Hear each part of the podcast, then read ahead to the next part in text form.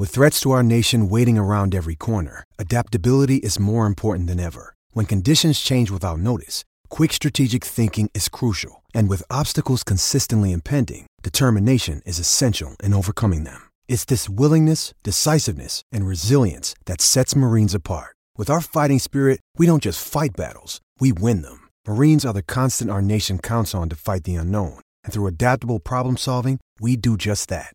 Learn more at marines.com. Welcome to Nailing the Apex, everyone. I'm Tim Hauraney. Please head on over to Spotify, give us a five star rating and a follow. Same goes with Apple Podcasts. You can watch us on YouTube. You can follow me on social media at Tim Hauraney. Joining me is Adam Wylde. Uh, Adam, did you uh, stay up uh, to watch the Japanese Grand Prix live? No, no, no. I have my daughter, and I know she'll be up at like seven o'clock. So uh, I got up. Uh, I tried to get up a little bit early, watch a little bit of it and then I set her up with a uh, a bowl of Cheerios and uh, and uh, some some My Little Pony, and uh, and that's what I did. That's that's how I managed to watch it. But you know, thank goodness for F one TV. It's yeah. it's honestly is of all the major sports, F one has the easiest viewing experience because you just pay the subscription, you watch when you can because a lot of us are parents and we can't. And uh, and and then the great thing is you just kind of stay off social media because if I, if I log into my social media, it would have blown the whole race for me uh, which, by the way, did not turn out too badly for my boys in orange. did it? Did it?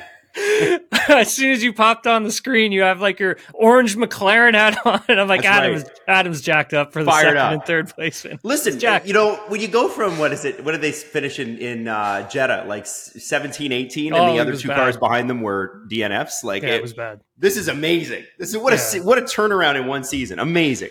Uh, let's touch on. Let's go to Red Bull first. We'll talk about them off yeah. the hop. Uh, Red Bull Racing winning their uh, sixth constructors title with Max Verstappen taking the win on Sunday in Japan.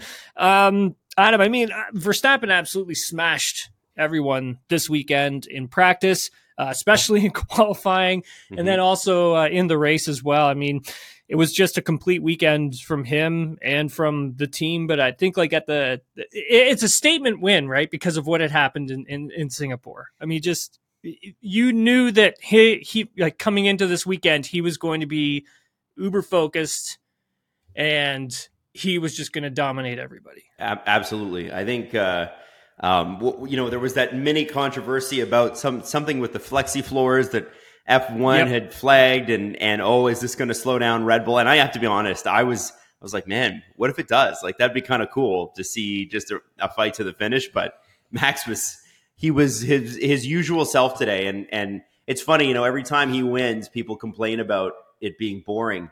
First off if that's the way you look at Formula 1 you're looking at it the wrong way. It's not yeah. just about who wins it's about how everybody places. Yeah. Uh, it is obviously majority about who wins but still. Uh, the, beyond that I think uh, I, I think that it's greatness is repetitively boring. Like when you're in the midst of greatness, when you're watching it happen, um, it's it's uh, it, it, it, can be predictable because it's great because you, they're they're so good that you expect them to win. Like you look there, at uh, Ayrton Senna. I'm sure in his day when he was winning all those races, especially that one race year, that year where you know McLaren won every race, I think except for one. Yeah, um, 88.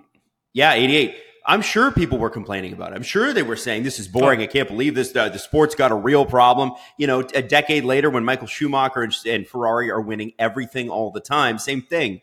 Um, but I got to say, like, you know, we're going to look back on this this year with Max Verstappen and, and Red Bull and go, this is one of the greatest seasons anyone's ever put together, and we're very lucky to be watching it.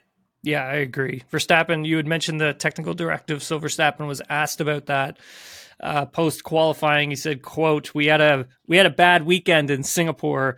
Of course, then people start talking about that it's all because of the technical directives. I think they can go suck on an egg.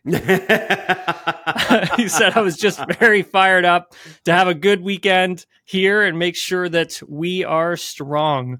Mm-hmm. And they were. Yeah, one was. One of them was. Yeah, Sergio obviously struggling uh, mightily this weekend. We'll get to that in a minute. Um, I just want to talk about the start of this race because it was pretty funny. I mean, Verstappen and both Piastri pull up to their grid boxes and they both have their cars like pointing at each other. yeah. Oh yeah. I had like glimpses of like Senna Prost in 1990, I believe it was into turn one, and that's actually something that Lando had said post qualifying was that the only way that you know they were going to come away with a win or get into the lead is if Piastri pulled off a Senna Prost uh, turn one incident. Almost, and, well, it um, almost looked like Lando had it there. Even even if he'd held it for an, a lap, it would have been cool. Oh yeah, for sure. I mean, it would have been like the British Grand Prix uh, start all over again, right? I mean, I think one of the things that you know Verstappen did so well off that start was just obviously being pretty aggressive with Piastri, taking him to the grass, kind of thing, and and then holding the line once he got into turn one and turn two, and for Lando, I mean, just not enough grip there for him to go around the outside like that. But at the end of the day, I mean, he gave it a shot. Mm-hmm. Um, I think like one of the interesting things with this whole win and when we look at like Verstappen's like body of work for this entire weekend, he didn't make one single mistake all weekend. He didn't make one mistake in the race. I mean, sometimes we we do kind of see that Canada. Uh, that comes to mind. Spa also comes to mind, and there are a few others as well. This one, Adam, he was like he was ultra precise with everything, even in qualifying. Like I've never I've never seen a qualifying lap at Suzuka, um, especially sector one, that impressive like ever. It was I don't know if you got to watch qualifying. Oh yeah, all, like, oh yeah, hundred percent. Every week, every every GP I'm watching. His um, his pole lap man was absolutely incredible. Like, well, and to put it at was it 128 in the 128s or something? Yeah, 128 yeah. 8. Like that I mean, it's got to be close to the theoretical best, right? Like there's yeah, it, there's no right way on. right on, right? Yeah. So, you know, that that's the thing the guy's walking on water. He just has so much confidence in that car. Uh, and he should. It's a really well built car. Um, but you you can see what happens when a very good driver takes a car like that versus him. Yeah. Oh, and, absolutely. You know, Sergio's a very good driver. I think the unfortunate part of how good Max is is how bad Sergio is somehow being portrayed to be. Uh, Sergio's a normal F1 driver, which is he's still among the probably 10 best in the world, 15 best in the world. Um, I mean, clearly 20 best, but you know what I'm saying? Like, if you were to yeah. rank them, they all drove a car that fit their specifications. I think Sergio's in the top 10 every time. Um, but at the end of the day, Max is just on a different plane. This is greatness, and I, I, that lap was crazy because you know he, it looked like he might be under pressure by a couple of the McLarens, and obviously not even not even a little bit. You know, I mean, Sergio did make mention after the quali that you know what Max was doing and the lap that he had put together was was special. You know, Sergio was eight tenths off, I believe it was in mm-hmm. in qualifying. Um, and then yeah, getting into the race for him, like just a real tough weekend for him. Yeah. Picked up that five second uh, penalty for his collision uh, with Haas. He also had the collision off the start. Um, they eventually the team retired the car, but then sent him back out later. Yeah, to serve that penalty, so they didn't carry it over to Qatar. So what would have happened is if they didn't serve the penalty there, they would have got a grid penalty in Qatar. Just a horrible weekend for Sergio all around. I mean, mm-hmm. off the pace, mm-hmm. uh, literally, you know, doing, you know, running into other drivers. I mean, the, the move on Magnussen, I mean, the, the stuff at the start of the race, look, I get that. I mean, that happens. Know, stuff, stuff happens. But the, the move on Magnussen just was not on Adam. Like it just well, I don't know what he was thinking in that moment. Like well, it just and, and, there's no way he was moving making that pass happen. Well, no, and and you're committing to something where you know the li- the driving line's going to disappear. Yeah, right. It doesn't matter how wide that Magnussen is; he's coming in deep, um, and all he would have really had to do is. It, I was thinking, looking at that. I mean, he could have head faked him a little bit, got a little close, and got Magnussen to overcommit to trying to cut him off, and then gone around him the other way. And I think it speaks to Tim, and and you always kind of talk about this with me when we're talking about driving off of uh, offline and not on the air is confidence. You know, and I feel bad for Sergio because he had such a great start. He should be confident. He does have the talent, but the confidence just does not seem to be there. And when you're not confident and you're taking risks, usually take the wrong ones. Yeah, hundred percent. I think like you're just trying like for Sergio, just kind of feels like and looks like trying too hard yeah. Yes. You know, yeah. One of the things that like we're with with motorsports is that you know the harder you try um like forcing things especially with the car the mm-hmm. slower mm-hmm. you end up going that, that always is the way so it's called overdriving so when you start overdriving the race car you always go slower you never yeah. go faster and it just uh, looks like that frustration of overdriving because every driver has moments of that because you, when you're in the car you're just so like you so much adrenaline there's so much aggression that like it just happens. And so i think for for sergio that definitely a tough week. I mean there's people online saying like well this is the last race for sergio perez in a red bull. I mean it's oh, not the last sakes, race no. for sergio perez in a red no. bull. Like relax. Like no. I mean i and, think like at, at the end of the day that that's why they've you know they signed both Yuki Tsunoda and Daniel Ricciardo for 2024 in that Alpha Tauri seat. And they've also got Liam Lawson now, who's going to be that reserve driver, test driver for both teams, Red Bull and Alpha mm-hmm. Tauri. Just kind of keeps that, it keeps, it keeps everybody sort of honest, right, Adam? Like, well, the competition's crazy. It, it, it strikes me, Tim, considering that Liam Lawson had points last year, or last year, last uh, last race, and just outside of the points today and and just outside of the points his first race he was he's been really really solid. Um, it looks like red bull red bull both teams are built for somebody to move. Mm-hmm. you know and it's like they they did it that way on purpose. Something's got to give so who's it going to be?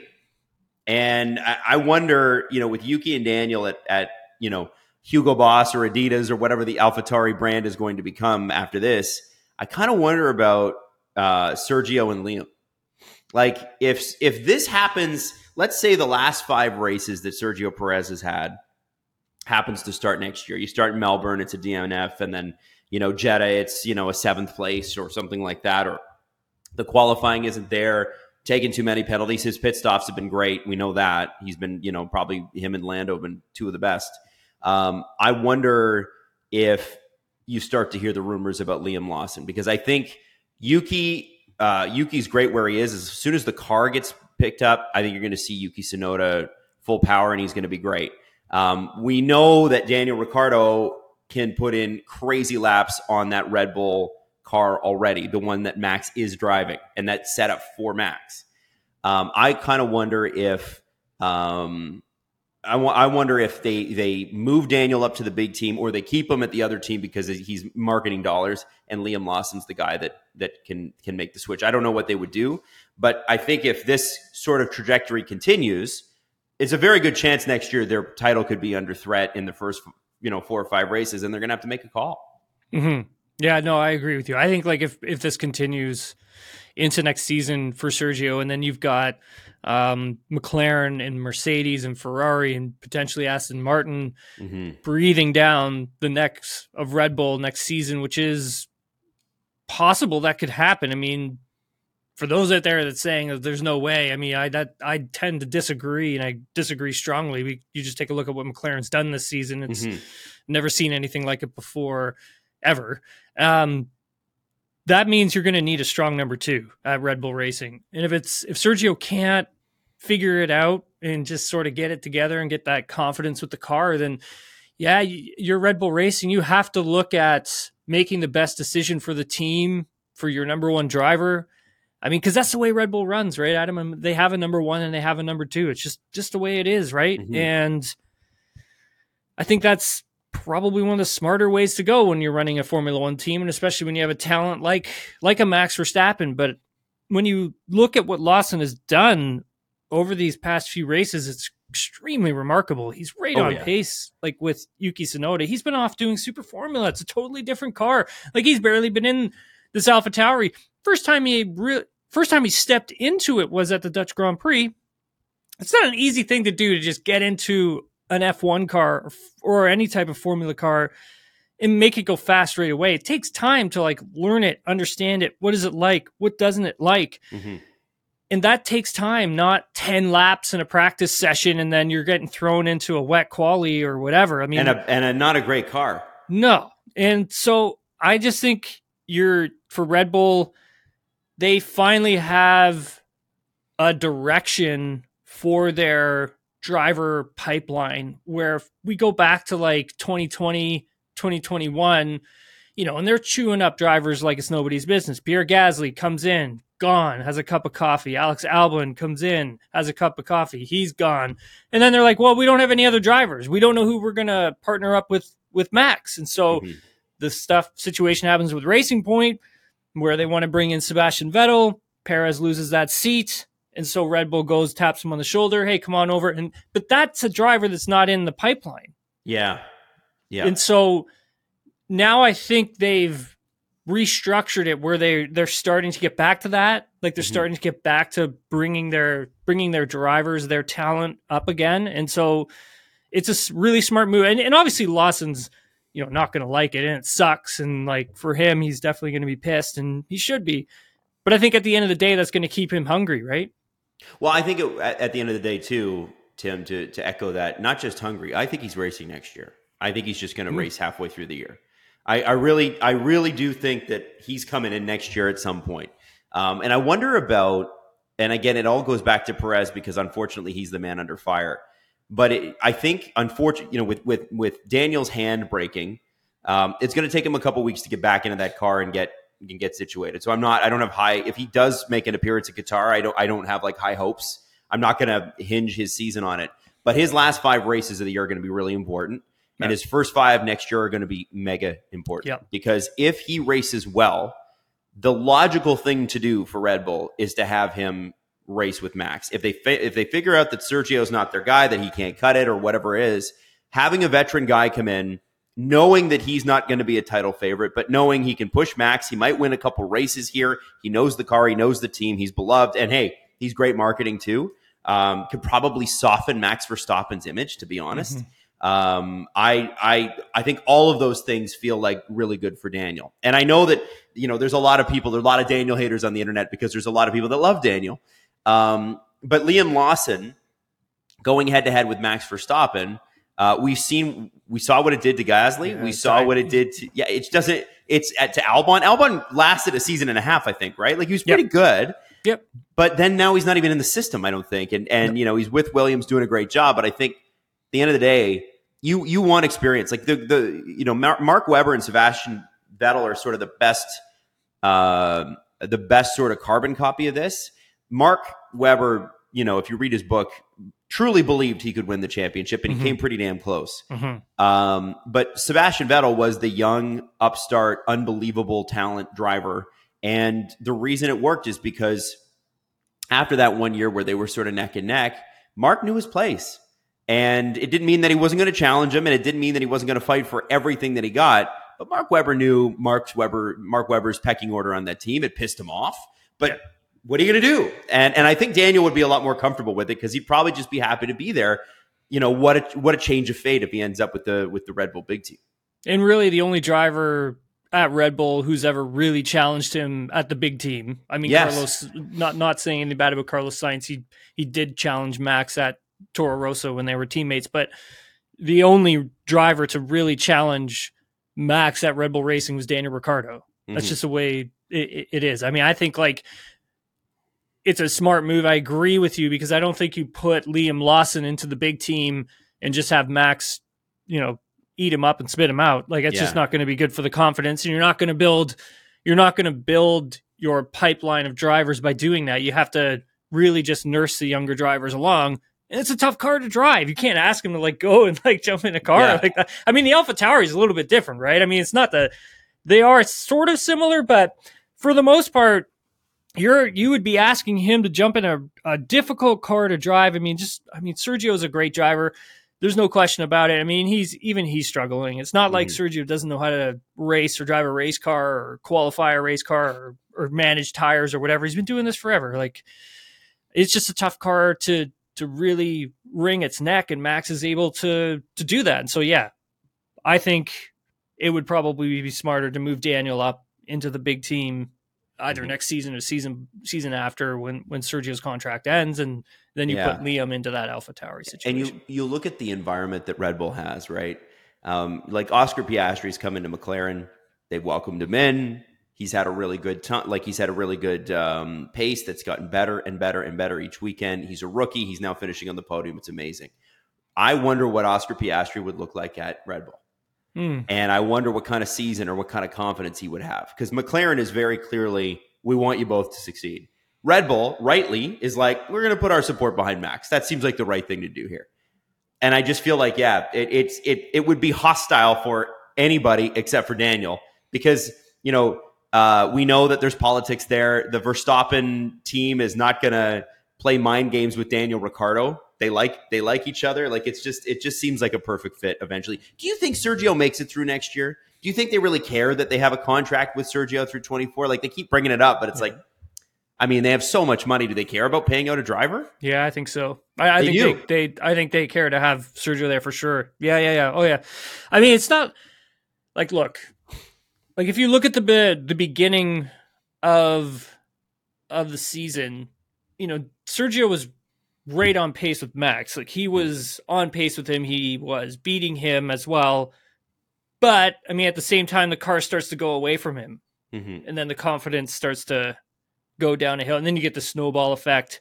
And a lot of drivers go through it. It's it's not like he's the only one, but it's kind of like sometimes when you're not really understanding the car, you're tr- you're having trouble getting to grips with a, a tough race car to drive. Sometimes you you get you start chasing your own tail and mm-hmm. you overthink things and you dig a little bit too deep and then you start overdriving and similar to the situations that we're seeing now i think that you know Sergio can get back to challenging Max more regularly. Maybe not on the exact same pace as Verstappen, because honestly, he is in another league right now. Like he's just one of he, he's on another planet, man. Like you put anyone in that second seat, I don't know if they're keeping up with him. I really yeah. don't. Like yeah, I don't. I don't think so.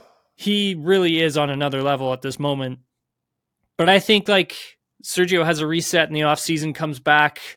Yeah, I, I think he could finish off that drive just nicely. The, the question I think is is that you know do they bring him back after his contract ends? Mm. Because it, okay. it is ending at the end of next season. It's kind of just like, well, what do they do in 2024? And that's where the question is of do they bring Daniel Ricciardo back in? Mm-hmm. You know, or do they bring Liam Yuki? Lawson or Yuki or someone yeah. like that back in? That, listen, that I Yuki think has, is, if they're if they're going to start to share more information between those two teams, which I think they should, um, you don't want. It's great that Red Bull's winning every race, but their their sister team shouldn't be finishing dead last, mm-hmm. and they're right now in dead last. It's just not acceptable. You can't have that. So, uh, what are you going to do? That's the thing, right? That. I mean, they've. I think also with Alpha Tauri for next season and whatever they're going to be rebranded as. that team is going to get moved closer to to Red Bull, obviously, and then at the same time, I think that the the Alpha Tauri is going to look a lot similar to the RB19 next season. Mm-hmm. And I think they're going to take a lot of parts from that car as well and just build upon it. I think this is going to be a stronger team next season as well. I mean, you look at the start of the season for for Alpha Tauri. I mean, they were. I mean, it, it was bad, man. It was really bad. And then they yeah. had a huge upgrade at the British Grand Prix. And then they started bringing more upgrades to the car. Then they had another round of pretty sizable upgrades in Singapore. In hearing from Yuki, it does seem like the upgrades are working. The car is better to drive. It's a little more forgiving than when Nick de Vries was in the car earlier in the mm. season. And so I think for Alpha Tauri, this is a team is, that's going to be a lot stronger next season. And so yeah, I think you want to have that that tandem of of Yuki and Daniel Ricciardo. You, you're going to have the younger driver, and then you got that a little experience. older driver. Yeah, you have that experience to bring that team along. And so interesting situation with both of those teams, Adam. But constantly most, juicy with Red Bull. Constantly. Oh yeah, always, man. There's always something. Um, McLaren though uh, man, they've been awesome. Like unbelievable. I, yeah. I, think you know it, it's funny hearing Lando Norris say at the end of the race, you know, quote, "We're coming for you, Red Bull." Like we're coming for Red Bull, right? Like it's. I never thought I'd hear a team or a driver say that at the end of the race. They're feeling season. it. They're feeling themselves. and listen, they might have like a full lap. Like Lewis was complaining, I think. Uh, and I, I, understand why he's pissed, right? He's just signed his extension, and they're a full second behind Red Bull still. Like he's like, I don't know how we're going to compete with them next year. Um, and it's it because there's a time limit for Lewis, for Lando, and for Oscar. That time that time limit's so far down the road. That they can afford to say, "We'll wait you out. We'll be here in a couple years, man. We'll still be coming for you." Like, and and I think that I don't know how much you know development you can get done over the course of the winter, Tim. Like, I really have. I, you know, obviously we saw enormous jumps for, you know, Aston Martin this year um, over the course of the winter. I think they were the most improved team. Um, but you can see teams stagnate too. Like, you know, Mercedes had to make massive changes after the first couple of races. Ferrari didn't get any better. If you, I would argue that they were like, you know, they were challenging Red Bull at the beginning of last season. Now they're kind of you know, probably going to finish third. Um, you know, I, I wonder about what McLaren can do. You know, obviously you're going to figure out a lot in the next few races, but what can you do to close that gap over the course of the winter? Because you got to you got to figure it out. Hundred percent. I think like what's what's interesting about all of it is that like we have never seen a team, you know, make a jump this big inside of a season before. Like I, I've never seen. I've been involved in racing since I was nine years old. I've been watching F one since the '80s. Like I'm dating myself here, but at the same time, I'm late '90s. I'm late '90s. at the same time, I mean, dude, like we have never seen this before. We've never really seen a team take this big of a jump within an actual season. And that's because of the regulation. That's because mm-hmm. of the cost cap. But at the same time, that's also because of like a great engineering strategy that Andrea Stella and his team have done. He's really just gone in there and just let this team work. Yeah. And he's really just believed in the talent that he has behind the scenes to get this project to where it is now and you have to give him a lot of credit. He was thrown into this team at the last minute because of Andreas Seidl leaving to go to Alfa Romeo Sauber, which will soon become Audi to run that program. And for Andrea Stella, he has done an incredible job mm-hmm. of getting this team from literally at the back to now fighting at the front. And so when you look at that development rate and it's massive, mm-hmm you have to then apply that to the winter. When in the wintertime, you have no racing going on, your sole focus is on one car. We're currently, well, before, I shouldn't say currently, before the summer, they were focusing on two cars. Mm-hmm. They had their 2024 car, which was which is in the wind tunnel, their new one at the factory, and then they had their 2023 car out in Cologne and they're working on it out there. And then you look at trying to work on both projects at the same time and bring upgrades while you're fighting inside a championship, while you're trying to make your way up the constructor standings.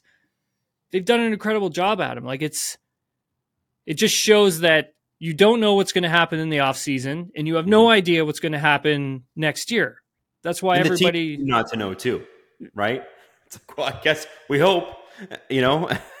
like I think for I think for McLaren, like one of the one of the the more interesting things with that team is that they've really figured out where all of their performance needs to come from, mm-hmm. and they know how to adapt to it quickly, and they've figured out how to turn their weaknesses into strengths. You look at that car in slow speed corners, and it sucked after the British Grand Prix. It was horrible. The Terrible. car was fast as hell, long, high speed corners. It was incredible. But once you went to slower tracks, it wasn't as good.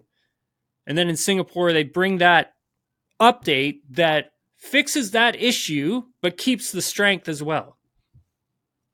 And, and you look at what happens in Japan, it's all paid off, right? Yep. They've nailed everything. And I just think that it's so difficult to do that in Formula One. Mm-hmm. But at the same time, I, I, would be worried about McLaren if I'm Red Bull. I, I 100% would be. And you know what Lando has said at the end of the race? I, I believe what he's saying. Like, they are coming for Red Bull. The gap, even Lando makes mention of it post race press conference, like, like the gap between the two of them. He thought it was going to be uh, not as big. Uh, sorry, he thought it was going to be bigger. Mm-hmm. It was only 19 seconds. He thought it was going to be like they were going to get lapped Yeah. well, this is the bar Red Bull has set too. Can you imagine? Just oh, I'm, i feel real good about 15 seconds behind a guy. But you know, you're you're right, Tim. I think that okay. So I, I think my uh, Andrea Stella's done his job, right? He needed to come in and find out can I trust these engineers? Like the Franz, remember the Franz Tost? Uh, yeah, um, at the beginning. I don't even season. trust my engineers. Yeah. yeah. I was like, well, he's probably going to leave the team soon, and lo and behold, um, you know, I think Andrea Stella can can trust his engineers. I know that they have hired uh, somebody away from Mercedes, I think, and somebody away from Red Bull too, joining them in the next couple of years. Um, they've got the wind tunnel online. And and you know you talked about it with Jesse. I, I mean it's tough to call them the best driver lineup uh, when Max Verstappen exists. I think wherever Max is right now, that's the best driver lineup. But um, or and George and, and Lewis are amazing, and Carlos and, and Charles. If if Charles can can get his uh, his his confidence back, I think he's going to be great again too. But what's interesting about Lando and Oscar is, you know, it's not just one driver that's up there. It's not like Lando in, in second and Oscar in seventh. It's two, 3 they mm-hmm. They're right there. Mm-hmm. And and they're playing the team game too, which is cool. Like that is that's neat to see. Um, you got it. You got to do that when you're trying to catch. Um, I think they're trying to catch Mercedes and Ferrari. That's what I think they're going for. And if they keep racing like they are, they might get a little closer. I don't know if they're going to catch them, but could be good.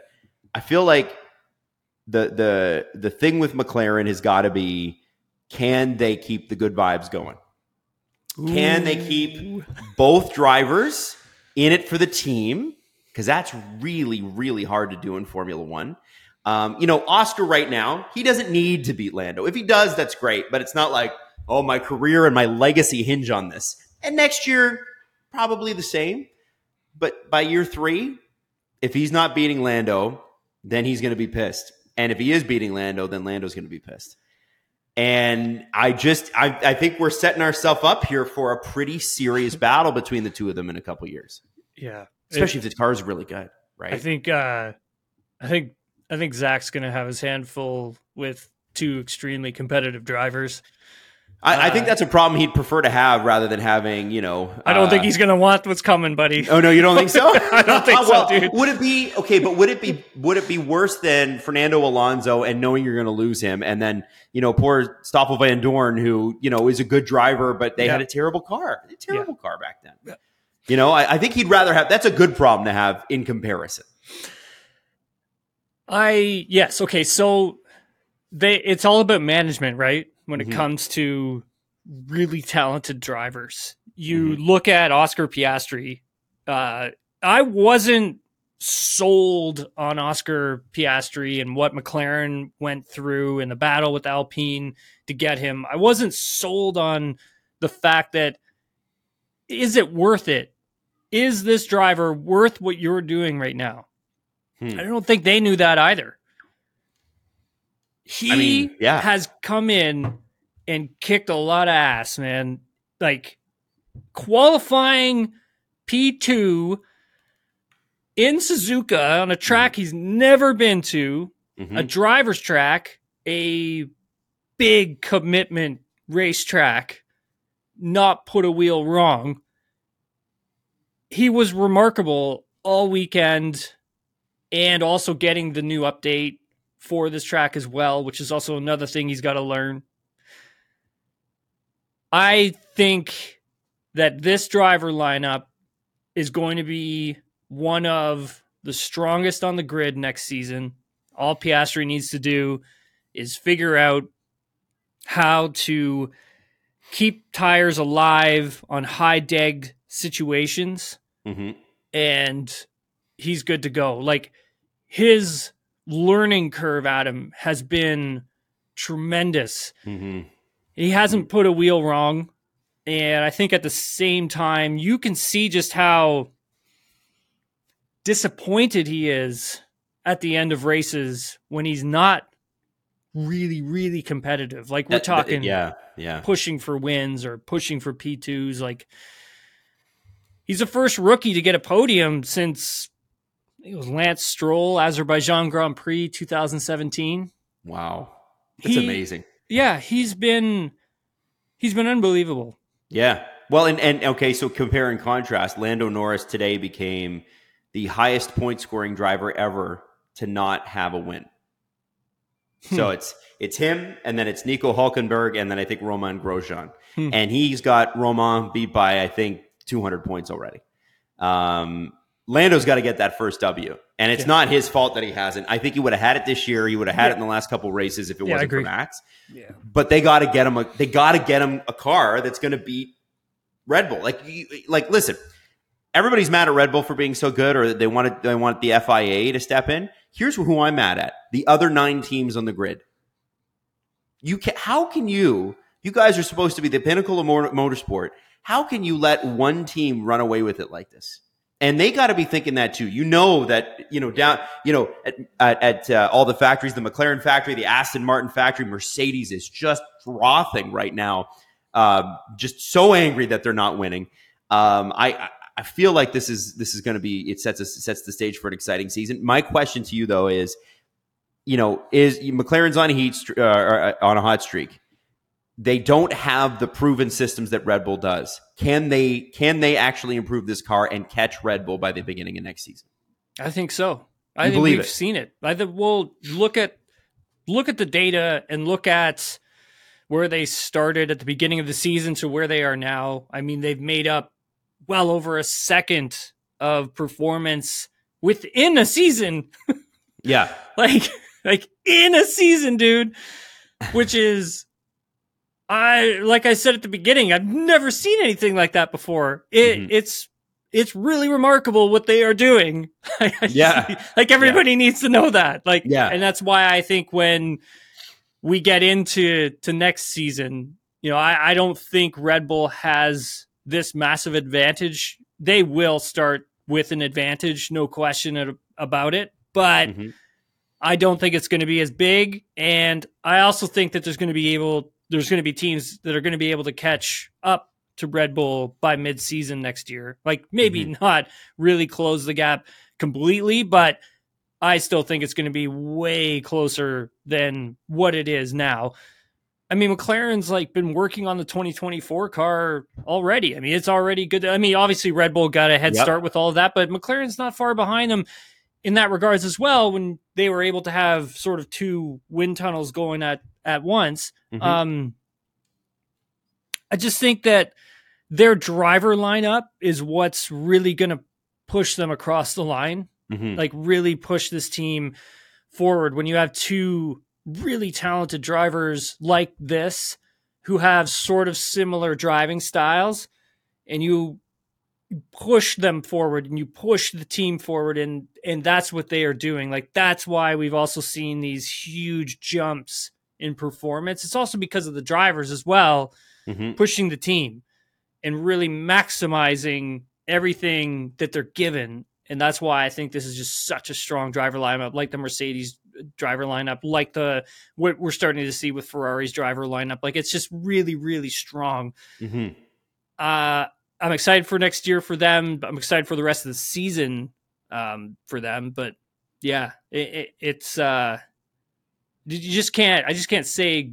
You know, it, it's there's so it's many amazing. things to say, but I, I don't. There is no faults with them just yet. Like there's just nothing I can see. Mm-hmm. Oh, it's nice, isn't it? yeah, if you're a fan, yeah, for sure. I mean, if you're a McLaren fan, if you're a Lando or Oscar fan, like you, like it's exciting times for sure. I mean, even they're just 49 points behind Aston Martin in the constructors championship. I mean, Aston yeah. Martin's currently P4. Um, they were P2. Yep and I think they're definitely going to be coming for that P4 spot.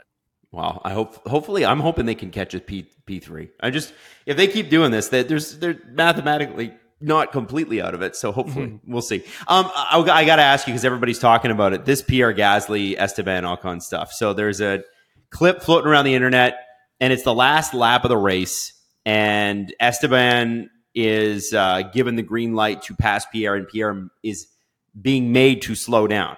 Right um, now, uh, what is the reasoning for this? People are upset about it. You know, Pierre Gasly is one of the yeah. most loved drivers out there. Why did they do this to Pierre? Is mostly the question that we're getting online. Why why do this to our little boy? Yeah, I think yeah, I think like well Esteban had let Pierre go by mm-hmm. uh, a little bit earlier before they swapped again. So they had swapped to allow Pierre to try and catch up to, I believe it was Alonso who was running P8 towards the mm-hmm. end of the race, and Gasly was on fresher tires. So I think the question is, is that could Gasly have caught and passed Esteban regardless of Esteban swapping? It, it's kind of like I think for Pierre, that's where his frustrations come because towards the end of this race, he's he's told to let Esteban go by, and Gasly sounds surprised by that on the radio. Like he his radio call was like yeah. it was extremely heated with his with his engineer and, and, with the team, and the engineer back to him, and there was also sounding like a bit of confusion in there as as well, which is the engineer didn't even seem to want to relay the message. Like, well, it's weird. Like the engineer even sounded a little confused by making the ask as well a tiny bit, and so at the checkered flag, Gasly lets Ocon go by, so they swap to P9, P10. So Ocon takes P9 and mm-hmm. Gasly falls back to P10 and he is livid in the car, dude. I had never seen a driver so upset. I know inside a race car. Like he was like pissed for the entire cooldown lap. I've never seen a driver like thrashing inside of a race car before. Like that's how oh, upset Gasly yeah. was by doing all that. And I don't think it has it has anything to do with the driver's past, like because mm-hmm. they have a rocky past. I don't think it has anything to do with that. I think it has everything to do with the fact that I think Gasly was pretty much like, I'm gonna I was gonna pass and catch this guy anyways. Like regardless yeah. of whether you swapped us or you didn't, like because I was on the fresher tires. And he was on the fresher tires. I think that's what is what his problem was. I mean, but at the end of the day, as as but a driver, still. yeah, yeah, as as for like Esteban Ocon, like he did do the right thing when he's told to swap, he swaps. Mm-hmm. I mean, that's what that's what you do. But you, the courtesy is you swap them back. Right. And that's that's been the game in Formula One and in racing for a long time. And so, so if if you're Gasly, um, is it on you for not passing the guy in front of you and taking that option off the table? The only thing was, is like I think Alonso was like six or seven seconds ahead. Yeah, yeah. Like it and wasn't like that Alpine was, car is not very good. Yeah, and it wasn't like he was taking huge chunks out of like Alonso's delta. Alonso's delta. Like it wasn't. Right. It wasn't like he was clawing back all of this, you know, performance. But I, I one of the things, well, I just it's just com- the confusion of it. Mm-hmm. You know, if you're going to, if you're going to swap, like let them know you're going to swap, but if you can't catch them, we're going to swap it back. Right. And I think that's where that disconnect of communication happens behind the scenes with the team. Yeah. You know, there there yeah. wasn't that conversation that didn't take place like it that it should have, it sounds like. Mm-hmm. And then, you know, Bruno Famin coming out and defending uh the scenario and then telling everybody, "Hey, we're going to talk about it behind the scenes." It's like I mean, come on, Alpine, like yeah, you, you, gotta you gotta be on the same page. And look, I get it. Behind the scenes, you have so much restructuring that you've just done. Uh, whether it was the right restructuring remains to be seen. But you still have to let the drivers know that if you're going to do something like that, you gotta you gotta let them know that the, these are the rules that we're playing by today. Whether they did or they didn't, that's mm-hmm. the question, I think. And I think that's why Gasly's just so upset. Oh yeah, yeah. Those are my well, thoughts on it. And it's more chaos at Alpine. Like they're just they just can't get out of their own way. That was a really competitive car last year, and um, they are not patient enough to make it happen. And until mm-hmm. until the racing team isn't run by the corporation, you can be owned by the corporation, but you can't you can't have a board making decisions like this. Um, they're going to continue to make bad calls like they did with Otmar, I think, and um, and you know, I don't. Their three year plan that they had uh, is is gone now. So what do you do?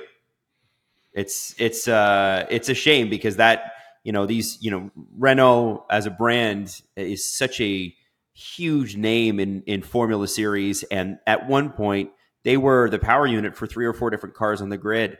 And it just goes to show that no one trusts the power unit anymore. They're not making any money that way. Um, you know, their drivers are French. That's fantastic. Like really cool. They got two really solid drivers who in a good car would perform very well. It's crazy that, you know, where McLaren was at the beginning of this year that they they're now like almost 100 points up on Alpine too. Yeah. Crazy. That's wild, eh?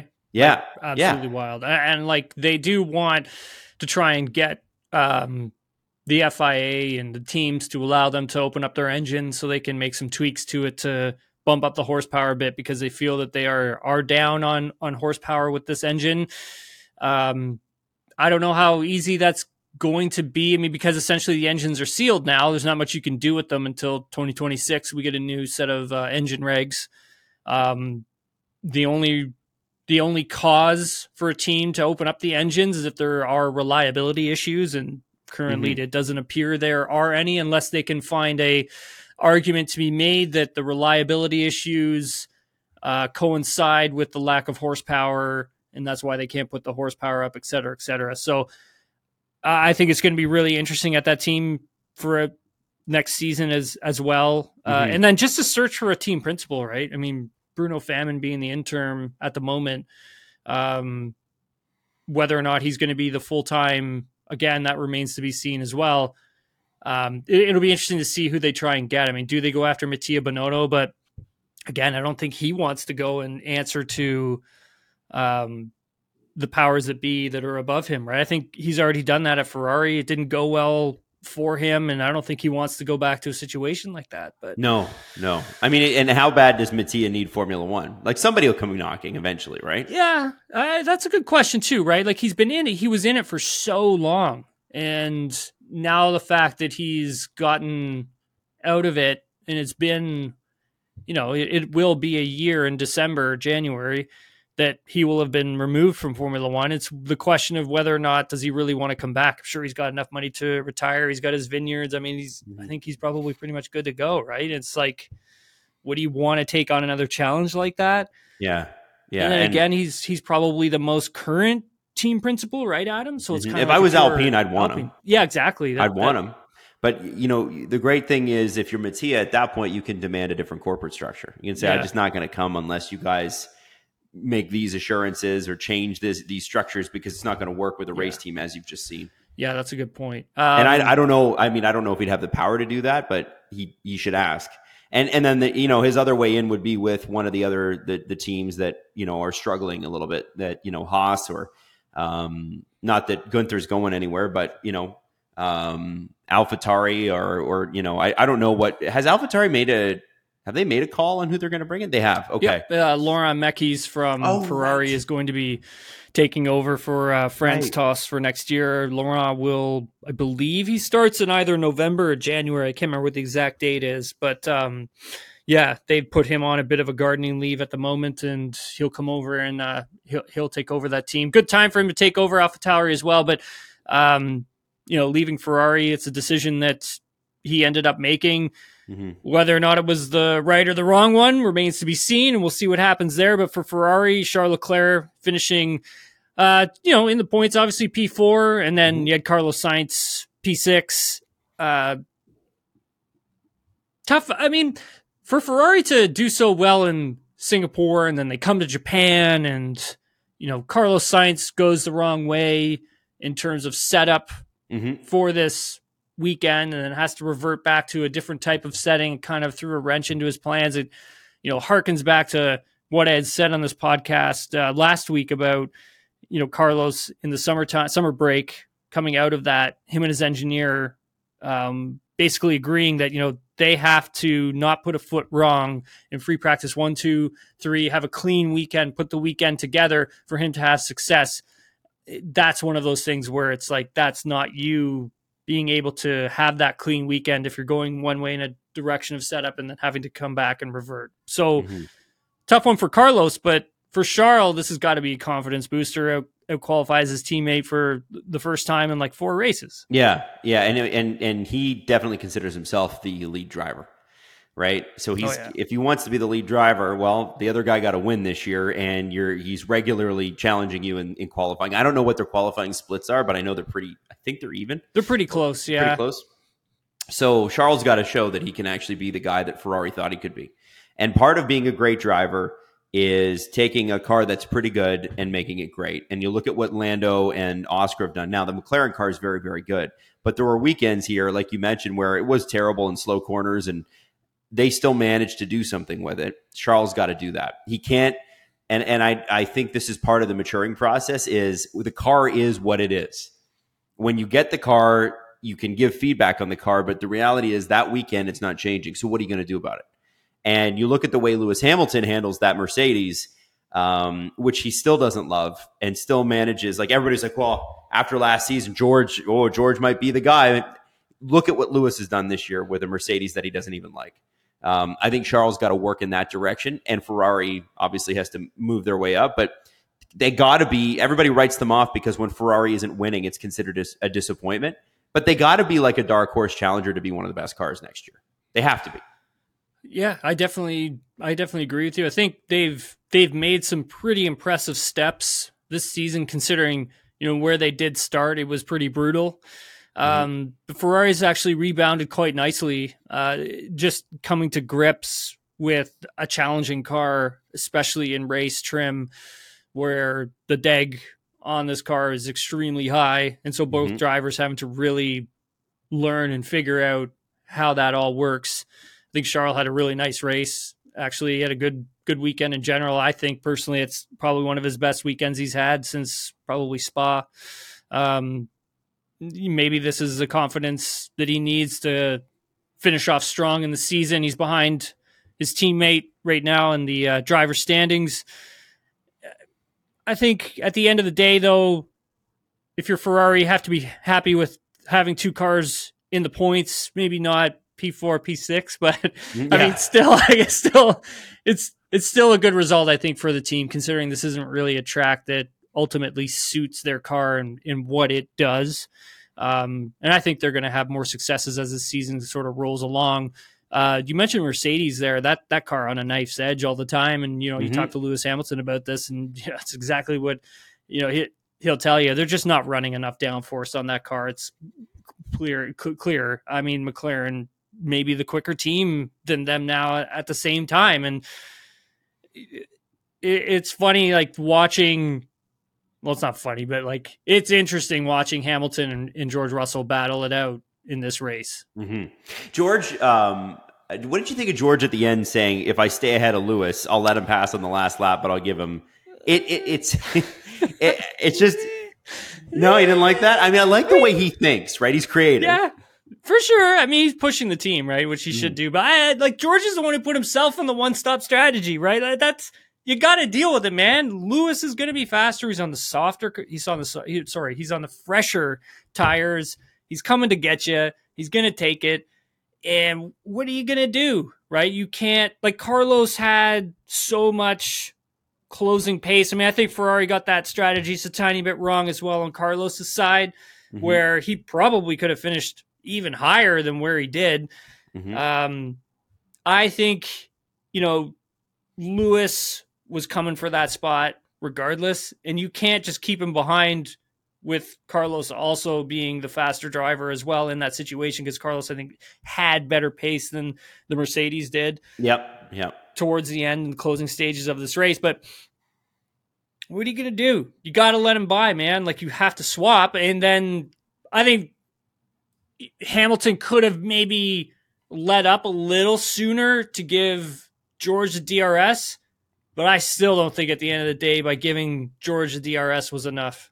And when Carlos is racing too well right now, too, yeah. like he's pretty confident. I wondered too, did they because it was two or three laps that they were stuck in that position, and I wondered if they wasted time not getting Lewis past, uh, letting Carlos catch up, and letting Charles get away. Right, like Lewis ultimately didn't have a chance at getting Charles, but if you were going to have an outside chance, I don't think lap 49 with him five seconds ahead of you is the way to go. You know, it was mm-hmm. probably lap 46 where you can say, okay, mathematically, can we do this? Can we shave, mm-hmm. you know, seven tenths of a second off for the next four or five laps and then be in contention? Mm-hmm. Um, and and I, I, I just didn't see the. I, it seemed like Mercedes didn't know what to do, if I'm being honest. And I think, yeah, yeah, and uh, you had you got it. I mean, with George's tire strategy, you should have let Lewis go right away because mm-hmm. then there's no Carlos in the area. It was a very risky switch that they made. They Big did time. it, but imagine it had gone wrong. Imagine Carlos passes in both, which easily could have happened. Oh yeah, I mean, I think like uh, I think George pitted around lap twenty four, and that's when he slapped on the hards, and then that that's what he ran for the rest of the race, mm-hmm. and that's where I question like, you know, like, dude, why why would you? No one else is real is doing that. Why would you think that that's a great option? And then you have Hamilton and Leclerc basically pitting on the same lap, jumping mm-hmm. onto um, fresh hards as well, and then you have Carlos Sainz was about four laps later, uh, around lap 38. I think Hamilton, and Leclerc are around 34 when they pitted, and so Sainz has fresher rubber than both of them. So I think like, if that's if that pit stop gets done a little bit differently for Carlos, then like I said, we're probably talking about a, a different spot for him. Mm-hmm. But I think with Mercedes, just you know, obviously Toto Wolff not being there this weekend, and what was it? What was the quote that Ted used in? Uh, was it Ted or was it was someone from Sky Sports said quote When the wolf is away, the boys will play. That's right. I like that. I thought that was funny. Actually, pretty good. Uh, that's good. I, I I like it too. But like I, he's you know they are that they are right because it's like these two were really you know George and Lewis were really at each other this this race. Yeah. I, yeah. I don't I even think they I don't even think they spoke to each other when when they got into Parc Fermé. Like I think uh, I saw an onboard Lewis or was it George, George's onboard camera when he pulled into Parc Fermé, jumps out of the car and just completely just goes to cool off. Like I think for George that was a really heated race for him and and for Lewis like I think for George he's got to understand as well that you know Lewis is actually fighting for like P2 in this championship. Yes. Yes, and you got to support that. You have to support that. I think so. Yeah. It, man, it's it's you know Max. We already know he's going to win the drivers' championship, but what a moral victory if Lewis gets ahead of of Sergio. That's huge. That's if that happens, massive. people that is going to be huge, and it would be great for the factory, great for the everybody that works at Mercedes. If that happens, George has got to help make that happen. I, I, yeah, I agree with you. I, I I think like for Hamilton just now being about 30 he's around 33 points behind Sergio in the in the driver standings for P2. But Adam like coming out of the summer break th- that's all that Hamilton was talking about was running like running after Sergio and mm-hmm. taking second place away from him. Oh yeah. Yeah, and you can see it. He wants yeah. it. Uh, uh, he's so much more focused than he was last year too. Did you see uh, Hamilton's move uh, on Alonso into 130R? I did. oh my god! I had to close my eyes. it was uh, it's spicy. Those two, man, they seem to have developed. Like I know they hated each other for a while. They seem to have developed a grudging respect, almost respect, like a sense of humor. Like this is kind of stupid that we're still here in our 40s, and yeah. you know, it's it's difficult to get as as fired up in your in your late 30s about something like that. I think you know you're you're still passionate, but you realize like I'm not going to crap all over the guy. Um, there is a uh, they are wild with each other. They yeah. race each other hard, and you can yeah. tell the way they race each other is different than anybody else, right? I think so. Yeah, because it's still like like I still think Fernando's pissed that, that he 2000 that he yeah that 2007 McLaren season so those two mad. together. Yeah. Oh, it's crazy, crazy. I and it's been it's been a rivalry ever since, and it's still fun. It's still fun you know, one of the things that Alonso has talked about between the two of them was that just how how young both of them were at the time mm-hmm. with that uh, relationship and it not being handled well by the team itself, actually not managing both of them at the same time. Mm-hmm. Because within a team, like you do need the team to manage a driver's relationship too. I mean, that's just sure, yeah, it's part oh, yeah. of the game, right? It, if you want to have some co- like if you want to have a good environment for everybody to work in. You need to make sure that the drivers are working well together. Yeah. Uh, uh, I Alonso gave him enough room in the 130R man, but if he doesn't, like, oh, I close my eyes. Like it just, uh, it, it uh, yeah, it was, it was, it was incredible, incredible pass by Lewis. Uh, I think actually Leclerc's pass on George Russell was also a good one that comes yes. to mind in this race as well. Yeah. Hamilton's post race comment where he said the next six months have to be the greatest six months in development that we've ever had is interesting. Well, it's a challenge. Okay, guys, time to pick it up. Yep. This is now 18 months away from our last drivers' championship. Where have we gotten since then? Mm-hmm. You know, I don't blame him. I don't blame him.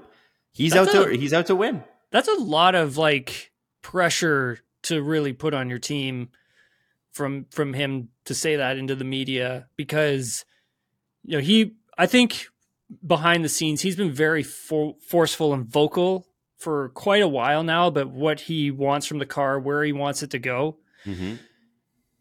And I think, you know, we are seeing that play out now because of what he's had to do behind the scenes earlier in the in the year. Yes.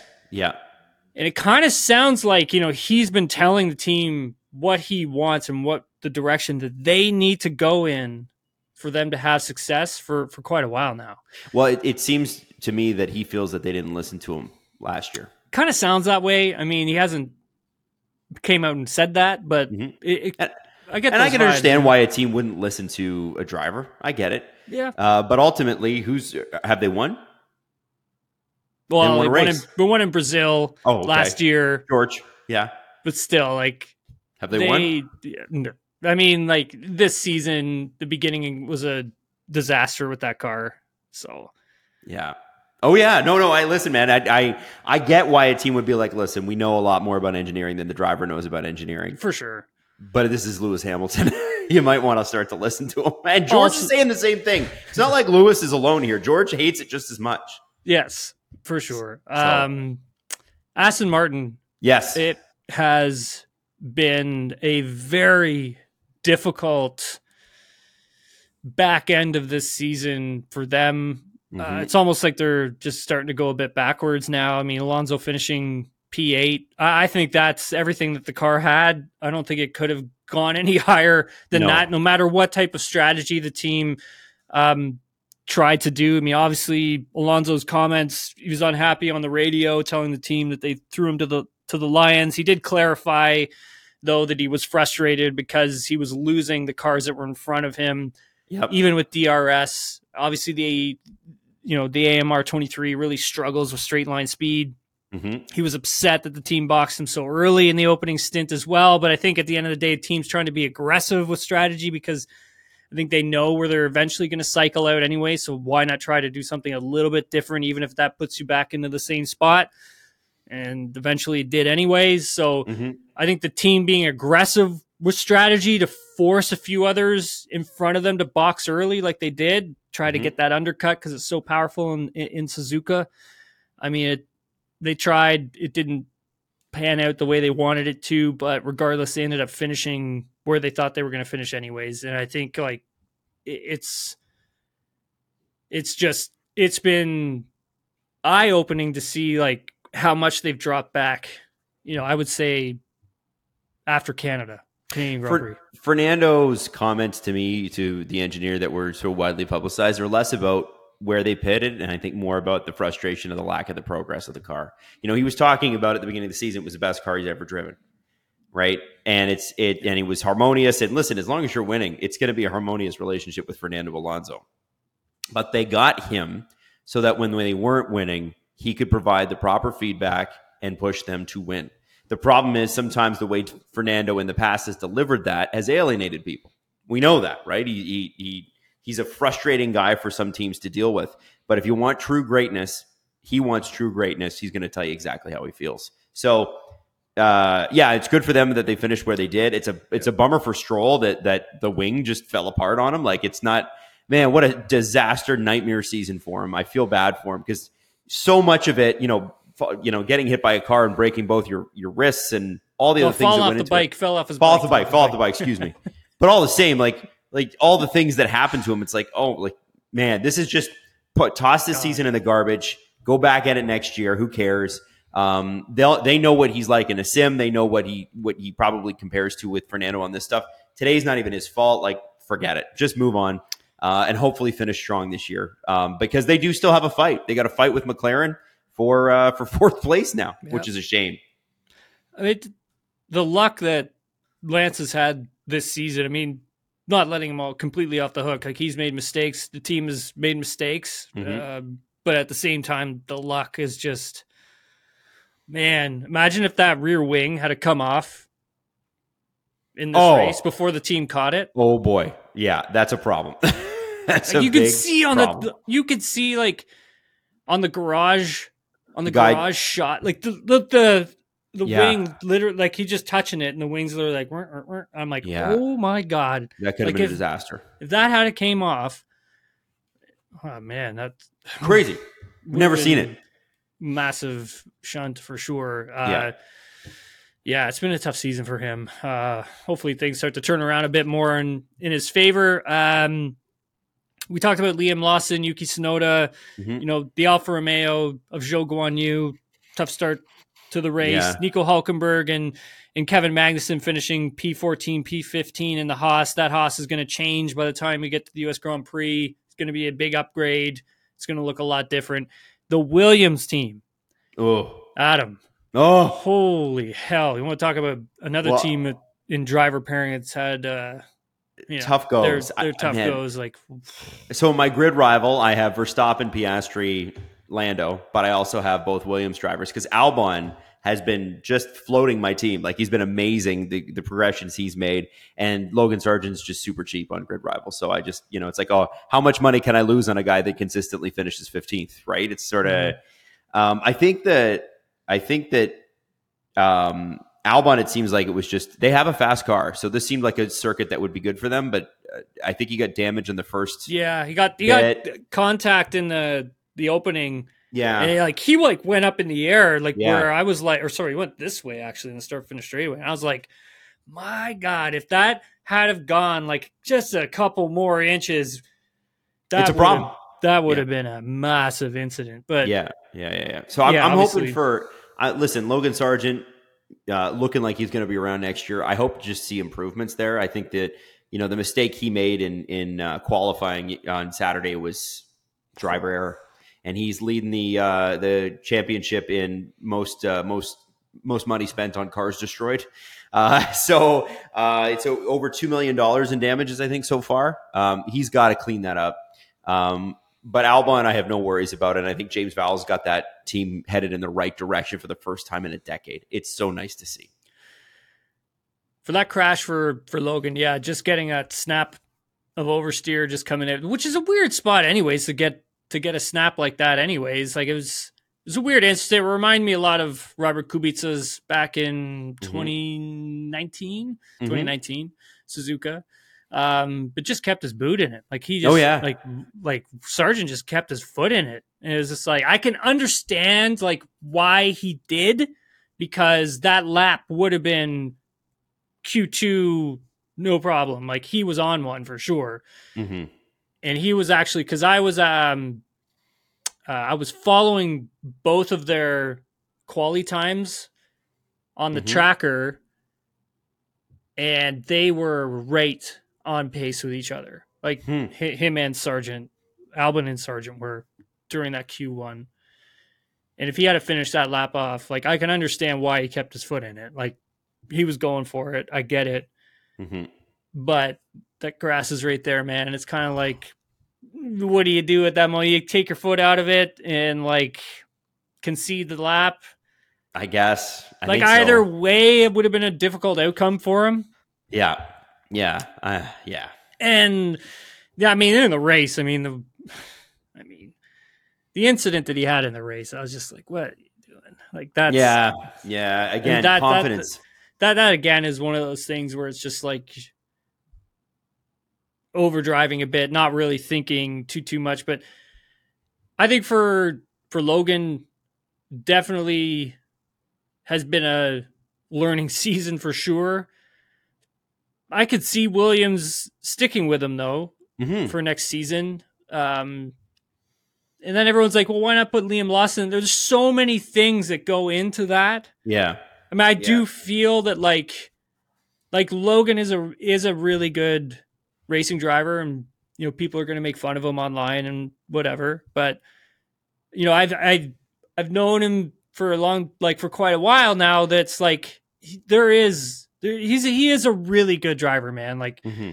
just losing out at that F3 championship to Oscar Piastri, like just. Mm-hmm. And then again at the same time, not knowing whether or not you're going to race the next year, like, and then coming back and performing well again, and like performing when you don't even know what your future looks like. You have no idea. Yep. And so, like, I, I think for for a driver like Logan, I think he you, you give him another year. Like I think you do that. Like mm-hmm. just give him that second year. See see what happens. Like if you if it's not happening, then obviously you go your separate ways and you bring somebody else in. But at the same time, I think if you're James Vowles, you're coming into Williams. It's your first team principal job. You want to put your stamp on this thing. I understand that these aren't the two drivers that you've chosen, but you, you got know, a good one's, one. One's incredible is at the top of his game right now, and the other one is from your your driver pipeline, which you're trying to build. Mm-hmm. I don't think you can just go and you know scrap your pipeline like that. Yeah, agreed, agreed. So, well, we'll see what happens with Williams coming up, but I do feel I, I feel good about Williams. I feel like they're in a good spot, and I would like to see them. I would like to see them get close to Alpine in in points. And I know it's really going to be up to Albon to do that, but I, I'd like to see them do it. Yeah, I agree. Um, we've pretty much covered everybody, so let's head mm-hmm. on over to uh, the debrief, and we'll take your questions from there. Uh, shout out to at Wolf Cola forty seven because they actually had asked us about the uh, Gasly Perez situation. Mm-hmm. Uh, so shout out to them.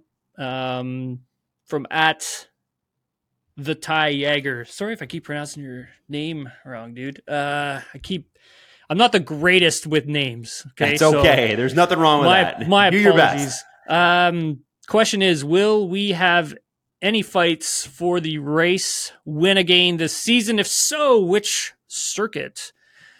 Uh, That's a you that, question, Tim. Yeah, for sure. I mean, I think Qatar is going to be interesting. Mm-hmm. Um, I think like a track uh, like Vegas will also be interesting, only because of the temperature. We don't know like how cold it's going to be there, and that seems to you know really play havoc with a, with a lot of the teams, especially running uh, the ride height where they have to sort of run it with these street circuits. And we've seen what happens now with Red Bull when you know you combine that tire temperature sort of window for some races, but then you look at the ride height level as well on a on a track that we're not sure if it's going to be bumpy or not either. Mm-hmm. I mean, mm-hmm. they are repaving it, but we'll have to wait and see. And I think Brazil, I think I think Brazil's going to throw up throw up a good race.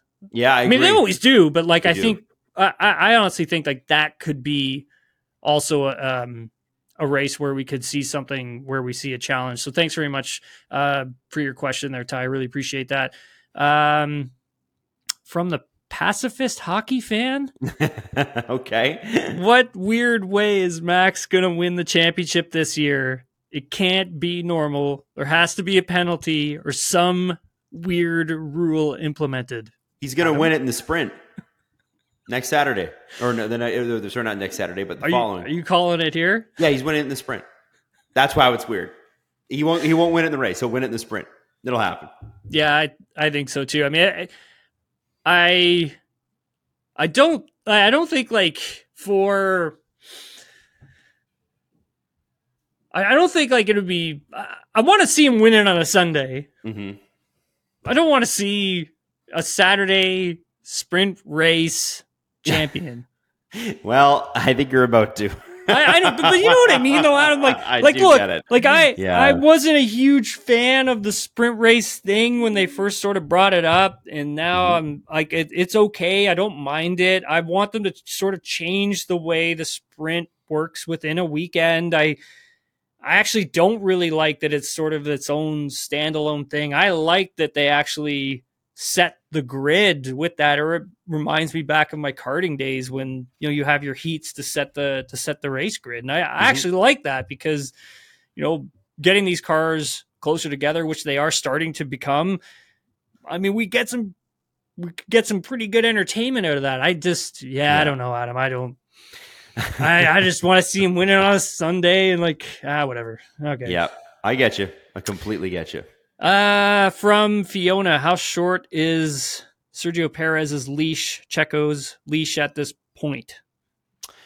Uh, man, Tim, another question for you. I it can't be that short. I think he's okay. Right? I think he's yeah, I, yeah. I think he's okay. I don't necessarily see um, I don't necessarily see them moving him out of the team uh this season. Maybe not even next. Uh, I I, I can see him finishing out the contract there. But again, like the performance thing. So if we start to see something similar starting to happen, you know, six races into next season, then I think there's probably going to be some questions that need to be answered, and whether or not Sergio is there at that point, we'll you know we'll wait and see. But Northern Neighbor asks Liam Lawson in 2024 question mark Super Formula question mark F1 Reserve again question mark Would it even be worth it if Williams's second seat is available question mark So it's a yes, yes, and a no. Woo! Right? Well, Liam Lawson in 2024. So like for the Super Formula thing, mm-hmm. he he could possibly win that championship uh, he's second in the driver standings, if I'm not mistaken, in that championship. So he still has a shot at winning it. I think Red Bull want him to win that. And then next season, no chance he's he's back in Super Formula because he's going to be on you know F1 test and reserve driver duty, uh, probably simulator work, a ton of it as well um, with them. And I think that's going to be his future in 2024. Uh, again, like we were talking about, I don't think Williams uh, tries to go after him. I I just don't see it, but mm-hmm. I mean, who knows? We'll wait and see what happens on that end. But the statement that I did get on, I believe it was Friday, um, from the team was that that's exactly where he's going to be for next season. Is going to be mm-hmm. that test and reserve driver for both teams. So, I mean, we'll see what happens. Uh, Adam, this has been a ton of fun, man. Yeah, uh, it's been Great, man. It's always fun to be on this show. I'm, I'm excited. I'm, I'm, a, I'm bummed that we didn't get a, uh, a Ferrari victory again. So you, I think Jesse got a, a banger episode last week yeah. because of it. But, but listen, it if it's going to happen, I'm glad McLaren are 2 3, okay? uh, Adam, let everybody know where they can find you and uh, also what you guys have got going on on the SDP. Um, well, you can find me on the SDP. You can find me on Agent Provocateur with Alan Walsh, um, Adam Wylde on Twitter, Adam Wylde on Instagram. And uh, what do we have coming up? I think, honestly, Tim, right now in hockey, it's overreaction season. So we're going to see the Leafs and the Senators, you know, take each other on in the next week or so in, in uh, preseason. I know the Senators are going to dress like their top line, and uh, Senators fans have just been crazy this year in terms of like just they're so excited and they're taking shots at the Canadiens and taking shots at Leaf fans. And it's been so it, it's going to be a really, really fun thing. And I think the Battle of Ontario is going to start up again this year for real. Um, which I'm excited about, and I'm kind of pumped to see some of the new guys come in. And I think this this is going to be this year. It's going to be one of the best new Leaf versions we've seen in a long, long time. I'm I'm very excited for this. I've been uh, watching a lot of uh, Agent Provocateur lately. Huh? Uh, great podcast, man. Like, where did you guys get the name? Uh, that's Alan. Alan, Alan, uh, I think Alan did like a radio hit in Ottawa for TSN up there, TSN 1200, and, and they used to call him Agent Provocateur. So he, nice. he asked the host, he's like, Can I use that for my pod? And the guy was like, Yeah, no problem. And, and that's how it came to be. So you guys pretty, pretty had, cool, huh? Yeah, you guys just had uh, Paul Bissonnette on. Yeah, yeah, yeah, yeah, yeah. It was Heck good. I watched a, the whole thing. Oh, I'm glad. Well, I'm glad that it was a heck of a story, and I think you know, obviously, um, you know, Mike Babcock is is uh, about as radioactive as it gets in Cal or in in in hockey, and I I was surprised that they hired him in the first place. Uh, but so for this all to, to transpire, um, although you could never have predicted that this was the thing that was going to bring him down, it felt like something was going to come eventually. I actually, uh, I don't know Paul Bissonnette would ever remember this, but mm-hmm. I think it was, I'm trying to remember what the year was. It might have been t- 2018. Uh, he was doing something with the Arizona Coyotes. Yeah, he was. I think he's been radio for them for a long time. Yeah, he was doing. He was doing something, and I was in LA working an event, mm-hmm. and I mm-hmm. was on the last. I was heading into the last day of this event, and I was staying at this hotel at this coffee shop underneath it. it was really good. Uh, but anyways, I'd gone out the night before. I don't go out too many. I don't go out too much, but like I, I, went out the night before, like it was the last night of us being oh, in crazy. LA, right? And so like I had to like dress up for this event or whatever, and it's early morning, and I'm a little, you know, uh, and my tie's all jacked up, and like I'm down there trying to get coffee, and this guy taps me on the shoulder, like he's like, "Hey, bud," he's like, "Let me fix your collar here." You know, you're all like, whatever. I turn around and it's Paul Bissonnette. Biz. Like, fixing my collar. That's amazing. That is a funny story. Yeah, it was a wow. long time ago, man. And um, yeah, I got got got my coffee, and he got his stuff and, and left, and I was just like, oh my god, like, because I, I, knew who he was, right? Yeah, like, sure, sure. I knew exactly That's who funny. he was. Yeah, yeah, it was, yeah, it was cool, man. He was, uh, yeah, he was a nice That's guy. Cool. He was a nice guy. It was cool. Yeah. So, That's anyways, I, cool. I, watched that episode. It was a really good episode, Adam. It's really good. oh, yeah, I'm glad to hear it. it. Thank you again. All Alan on that one. I'm just, I'm just a passenger. I am the Sergio Perez to his Max Verstappen. well, buddy, thanks again for uh, taking the time to do this. Really appreciate it. If you want more Nailing the Apex, you can get it wherever you get your podcasts. You can also watch us on YouTube as well. You can follow, follow me on social media at Tim Hauraney. We will be back later this week with more Nailing the Apex. So we'll talk to you all later.